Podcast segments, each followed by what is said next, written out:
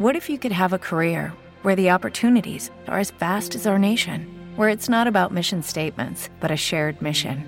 At U S Customs and Border Protection, we go beyond to protect more than borders. From ship to shore, air to ground, cities to local communities, C B P agents and officers are keeping people safe. Join U S Customs and Border Protection and go beyond for something far greater than yourself. Learn more at cbp.gov slash careers.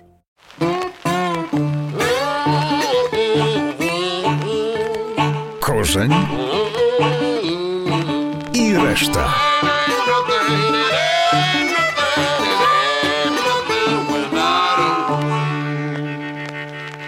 They tried to make me go to rehab. I said no, no, no. Yes, I've been black, but when I come back, no, no, no. I ain't got the time, and if my daddy thinks I'm fine, they try to make me go to rehab. I won't go, go, go. I'd rather be at home.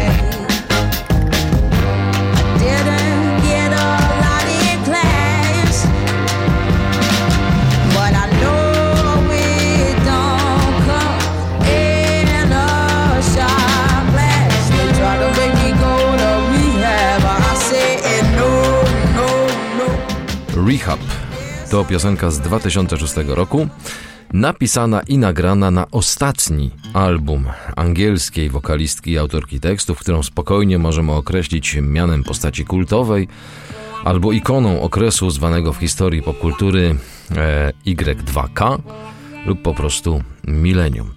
Amy Winehouse, postać piękna i jednocześnie tragiczna, a nasz dzisiejszy owoc o tragizm tej postaci nieco zahacza. Rehab, czyli odwyk, na który usilnie namawiano. Uzależnioną od narkotyków i alkoholu Amy, a ona usilnie odmawiała, jak zresztą sama śpiewa, And I said no, no, no. No, ale to nie prywatne życie Amy jest przedmiotem naszych rozważań, tylko muzyka sama w sobie, choć w przypadku tej artystki ciężko będzie oddzielić jej twórczość od prywaty, bo przecież i teksty pisane przez Amy w większości są z jej krótkiego, acz bardzo intensywnego życia wzięte i jednocześnie ciężko wyobrazić sobie tę historię w jakiejś innej niż właśnie taka bluesowo-soulowa oprawa, w której odnajdujemy dramaty podobnych do Amy dziewczyn po przejściach, jak Etta James, Bessie Smith, albo słynna królowa soulu, która ma w swoim repertuarze utwór jako żywo przypominający dzisiejszy owoc, a brzmi ów kawałek tak. Chain, chain, chain, chain, chain, chain, chain.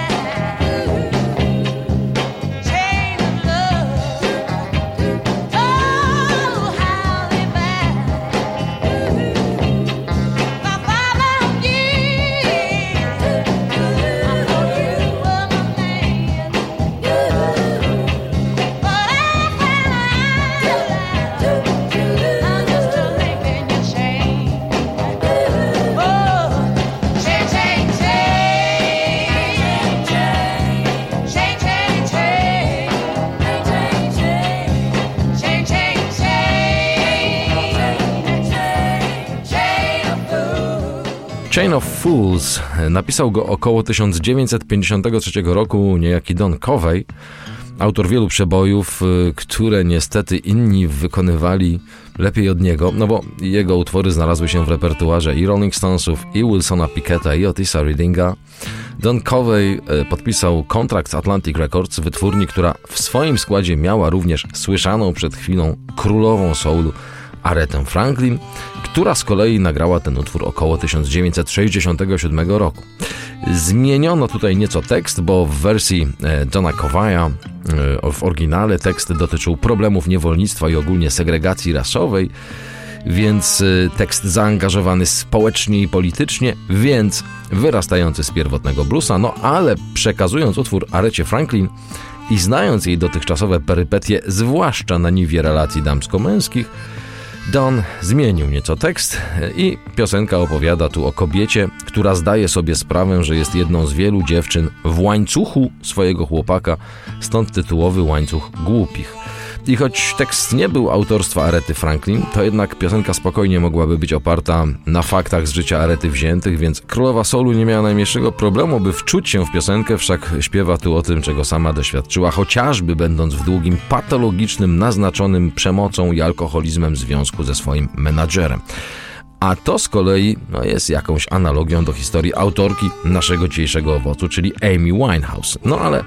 Zarówno królowa soulu, czyli Aretha Franklin, jak i księżniczka gatunku, bo tak chyba można określić Amy, inspirowały się wokalistkami, które tworzyły kilkadziesiąt lat wcześniej. No i kiedy ukazał się utwór Rehab, nasz dzisiejszy owoc, to krytycy muzyczni usłyszeli w głosie Amy Winehouse echa głosu artystki zwanej pierwszą damą piosenki. No i niemal każdy utwór z jej bardzo bogatego repertuaru pobrzmiewa nieco w naszym dzisiejszym owocu, ale na moje ucho można by spokojnie nałożyć partię wokalną Amy Winehouse, zmieniając nieco tonację na podkład wyjęty z takiego oto nagrania. The five o'clock whistle's on the blink. The whistle won't blow, and what do you think? My papa's still in the factory, 'cause he don't know what time it happens to be. The five o'clock whistle didn't blow. The whistle is broken, what do you know? If somebody don't find out what's wrong, oh, my papa'll be working all night long. Oh, who's gonna fix the whistle? Won't somebody fix the whistle? Oh, who's gonna fix the whistle? So my poor old papa know it's time for him to stop. To First Lady of Song, czyli Ella Jane Fitzgerald, urodzona dwudziestego piątego kwietnia tysiąc dziewięćset siedemnastego roku, jedna z najwybitniejszych śpiewaczek w historii, pierwsza dama piosenki, First Lady of Song, choć ja bym powiedział First Lady of Soul, czyli pierwsza dama soulu. W tysiąc dziewięćset trzydziestym czwartym debiutowała w konkursie piosenki w Apollo Theatre w nowojorskim Harlemie. Szybko została dostrzeżona jako obiecujący talent i zaangażowana do orkiestry swingowej Chica Webba. No a po jego śmierci objęła kierownictwo tego zespołu, to był rok tysiąc dziewięćset trzydziesty dziewiąty, i zmieniła jego nazwę na Ella Fitzgerald and Her Famous Orchestra. A słyszane przed chwilą Five O'Clock Whistle to utwór nagrany około roku tysiąc dziewięćset czterdziestego, opowiadający o tym, jak to z powodu niedziałającego gwizdka na przerwę na herbatkę, takie gwizdki funkcjonowały w fabrykach, biedny ojciec rodziny, zakładamy, że ojciec afroamerykanin, no, będzie musiał pracować w fabryce całą noc i może zacharuje się na śmierć, więc znów pewna analogia do pierwotnej wersji Chain of Fools, która, przypomnijmy, początkowo była zaangażowanym społecznie protest songiem poruszającym problemy wyzysku, niewolnictwa i segregacji rasowej. No ale to jeszcze nie jest koniec, bo przecież ów soul też skądś wyrasta. No, z jednej strony z gospel, a z drugiej z pierwotnego bluesa tworzonego na południowoamerykańskich wsiach, na farmach rozsianych pośród rozległych, spalonych słońcem pól bawełny. No i znów w przepastnym katalogu tradycyjnych ludowych pieśni bluesowych znaleźć można nagranie, które jakby po niewielkich kosmetycznych zabiegach skrzyżować z tym, co śpiewają tak pierwsza dama, jak i królowa, a także księżniczka soulu, aby się mniej więcej zgadzało. A chodzi o taki tradycyjny bluesowy klasyk. Now I never will forget that floating bridge. Now I never will forget that floating bridge. Now I never will forget that floating bridge. Tell me fine, man, it's time on the water I was here. Floating Bridge to John Adam Estes. Trudno stwierdzić, z którego roku pochodzi ten utwór. Prawdopodobnie z tysiąc dziewięćset trzydziestego siódmego roku. Sam John Adam Estes urodził się w styczniu tysiąc osiemset dziewięćdziesiątego dziewiątego lub tysiąc dziewięćsetnego roku. To zależy, czy patrzeć na napis na jego nagrobku, czy też na kartę powołania do wojska w trakcie pierwszej wojny światowej. Znany jest jako Sleepy John Estes, amerykański gitarzysta bluesowy, autor tekstów i wokalista. Urodził się w Ripley w stanie Tennessee. W tysiąc dziewięćset piętnastego roku jego ojciec, dzierżawca, który grał na gitarze, przeniósł się z rodziną do Brownsville. No i niedługo potem Estes stracił wzrok w prawym oku, gdy przyjaciel rzucił w niego kamieniem. W wieku dziewiętnastu lat zaczął występować zawodowo, głównie na przyjęciach i piknikach, przy akompaniamencie harmonikarza Hemiego Nixona oraz gitarzysty i mandolinisty Jamesa Young Rachela. Troszkę zapomniany bluesman i może nie tak popularny wśród późniejszych gwiazd rocka, jak na przykład Robert Johnson czy Muddy Waters, ale... Na przykład wokalista Led Zeppelin Robert Plant wymienia Estesa jako jedną ze swoich najwcześniejszych inspiracji. Bob Dylan wspomina o Estesie w notatkach na okładce swojego albumu Bringing It All Back Home z tysiąc dziewięćset sześćdziesiątego piątego roku, a John Lennon, opowiadając o początkach The Beatles, stwierdził, że wszyscy słuchaliśmy Sleepy John Estesa. Możliwe więc, że i Ella Fitzgerald, i Aretha Franklin, i Amy Winehouse zetknęły się też z twórczością tego bluesmana, a słyszany przed chwilą Floating Bridge, czyli taki most pontonowy, no jest jakąś metaforą ratunku w powodzi, która niestety pochłonęła życie tak młodej Amy Winehouse, jak i Janis Joplin, Roberta Johnsona, Kurta Cobaina i innych członków tragicznego klubu dwadzieścia siedem. Ale to już jest zupełnie inna historia.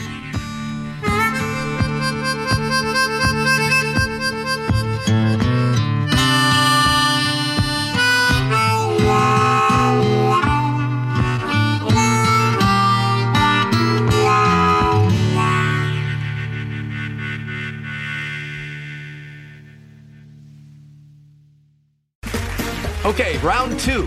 Name something that's not boring. A laundry? Ooh, a book club. Computer solitaire, huh? Ah, oh, sorry, we were looking for Chumba Casino.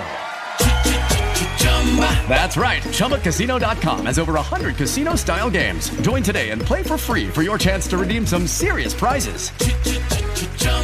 Chumba Casino dot com. No purchase necessary. Void where prohibited by law. eighteen plus terms and conditions apply. See website for details.